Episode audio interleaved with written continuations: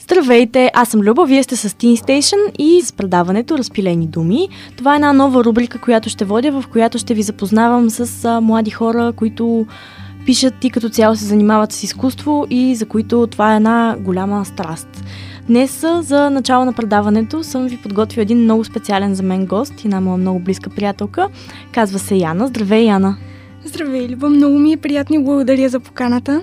И аз изключително много се радвам, че дойде и че се отзова на поканата. За мен е голямо удоволствие да си днес в студиото с мен. Ние сме си говорили много с теб а, на тема изкуство и а, с какво се занимаваш, как се занимаваш. Аз съм до, много добре запозната и с творчеството ти.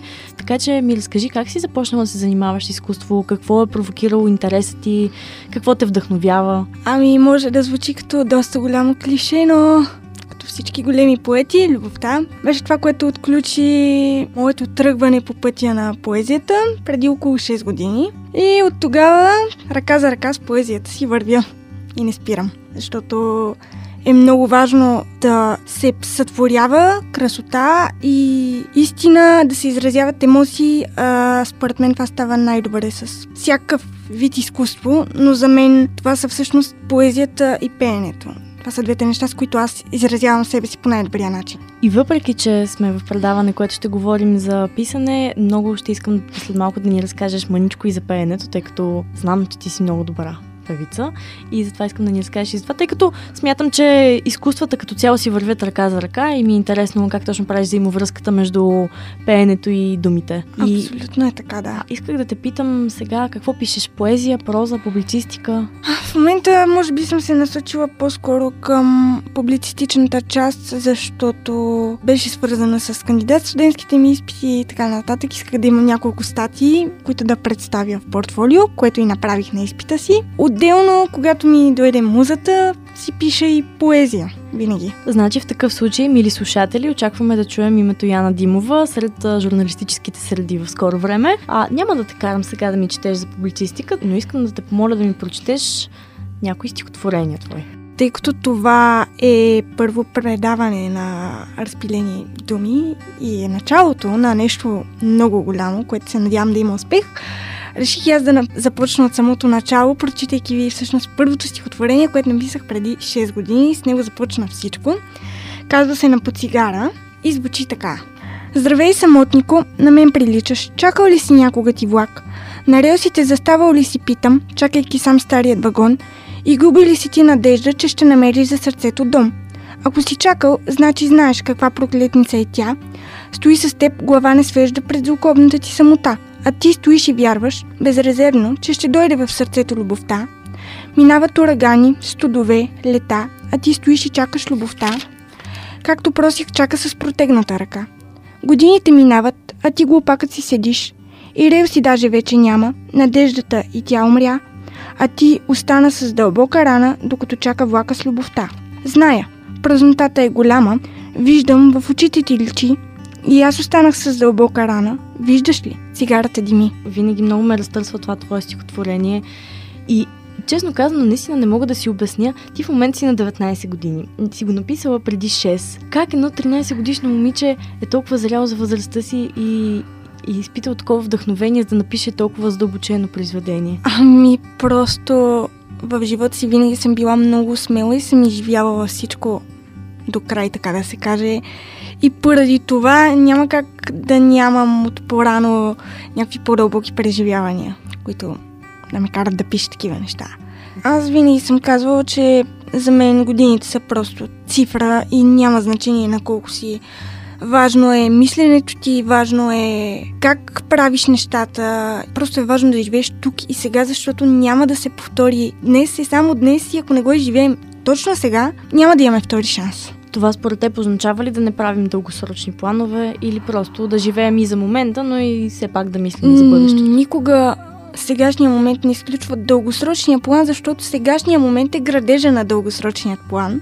Но двете вървят ръка за ръка и можеш и да живееш тук и сега и да мислиш и за сегашния момент и да направиш план за бъдещето, защото то все някога ще дойде и ти ще искаш да го изживееш по някакъв определен начин, понякога без да се подготвиш за него няма как да стане точно така, както го искаш. Ние с теб много сме си говорили за планове за бъдещето, но сега е време да си поговорим малко и в ефира на Teen Station, в предаването Разпилени думи. Какви са твоите планове за бъдещето? Последния път, когато си говорихме, се чудеше между музиката и писането. И сега мисля, че вече си наклонила везната към едното и исках да те питам какво провокира този твой избор, доволна ли си от него, удовлетворена ли си от това, което смяташ да правиш и общо взето какви са още по-дългосрочните планове след журналистиката? Ами, изключително трудно ми беше да реша точно дали да е музиката, и народното пеене по-специфично или да е журналистиката и писането, защото и двете са неща, които правя от години.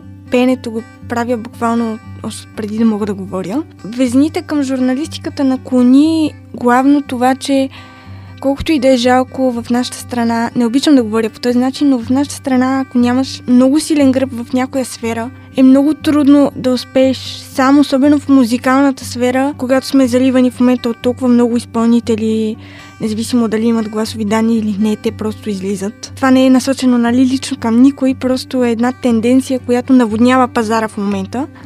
И е изключително трудно да се пробие и то особено с нещо като народното пеене, което в момента умира, а според мен е много важно да го съхраним, защото това е завета ни, това ни е корените ни, ние някакси ги забравяме, обръщайки се към комерциалните неща, които са временни. Или поне се надявам да са временни, да се обърнем в скоро време към истински ценните неща, защото ако си изгубим корените, ще загинем и като народ, според мен. От това, което каза, направих връзка с един тет ток на Розмари Демело и определено той много ме беше впечатлил, както и това, което каза в момента.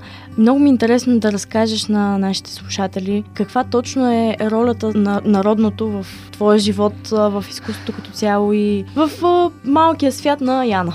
Ами, ролята в моя живот към родното идва там, че аз съм израснала изключително много с а, моите прекрасни баба и дядо, които много обичам и съм израснала докато не влязах в училище. Доста голяма част от лятото си и всички вакансии съм прекарвала на село с тях. От там съм си станала едно селско дете. Аз сега обичам да се изразявам и започнах да обичам земята, животните. Винаги съм я имала тази любов, защото буквално от бебе съм ходила на село всяка свободна минута, всяка събота и неделя. Когато пораснах и тръгнах да речем първи, втори клас, някакси се отдръпнах от тази идея, но в момента, в който влязах в гимназията, започнах отново да се връщам назад, защото съзнах колко е важно да се запази това, което ни е оставено, да се запазят традициите, песните, танците и изключително много ми е жал, че нашето поколение някакси се отдръпва от това, а пък има много автори като госпожа Демел, които пишат точно за това и пишат по един доста добър начин. Според мен така че да е интересно и да събуждат интереса на младите, но за да се събуди този интерес, те трябва да потърсят нещо свързано с това. Тоест, те трябва сами да пожелаят да а, го видят. А всъщност смяташ ли, че човек, който е имал родното в себе си и го изгубил за много дълго време, може пак да се върне към корените си? О, да, това е като просто механизмът штрак му казвам. Нещото, което ще ти просветне в съзнанието колко е важно за теб нещо, което си забравил и ще се върнеш и ще започнеш пак да си подхранваш тази любов, пак да се интересуваш и ще осъзнаеш колко ти е липсвало и колко ти е било важно и колко е важно не само за теб, Ами понякога и за обществото, точно както казах, за да не се загубим като народ, както и с много други такива социални въпроси, е много... Понякога човек се обръща към себе си, но с това, ако е задълбочен и има идеи, може да се обърне и към цялото общество, за да го тласне към нещо по-добро, за да бъдем по-добри и да, да се развиваме. С кое изразяваш себе си по-добре? С кое говориш по-добре? С песен или с а, думите написани на лист? Честно да ти кажа, не мога да ти отговоря на въпроса поради простата причина, че и с двете съм разплаквала достатъчно хора, така че не мога да кажа кое е по-силното, но мога да кажа в кое имам повече опит, с кое съм се занимавала по-дълго време и без да прекъсвам, защото пеенето, да, занимавам се от много отдавна, но с прекъсвания поради училище или не съм имала време, или съм били твърде много ангажиментите като цяло и съм го забравила в някакъв момент.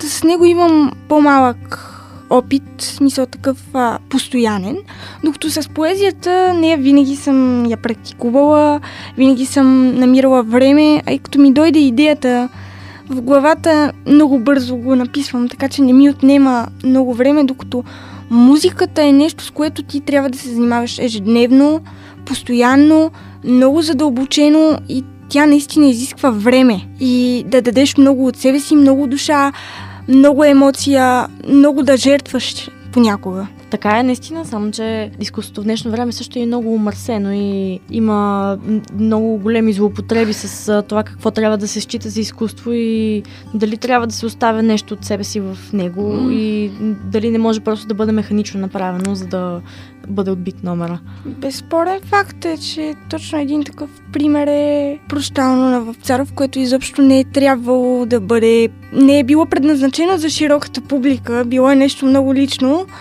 и всъщност е станало популярно. Започнали сме да го учим и в момента с него наскоро се направиха, би го нарекла страхотна гавра, от една певица, която го възпя, от което аз бях, меко казано, потресена, така че според мен срещу тези неща трябва да има някакво обществено обсъждане. Важно е да го има и да бъде показвано, че не е правилно да се правят подобни неща, защото е изключително неуважително, поне според мен.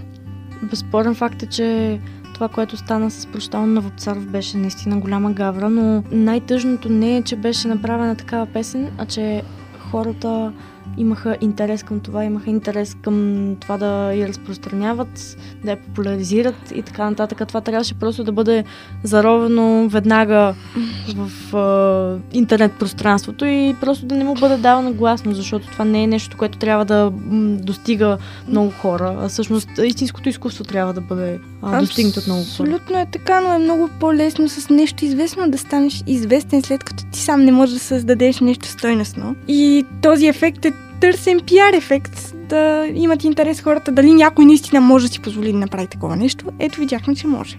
Очаквайте продължението на нашия разговор отново в разпилени думи по Teen Station.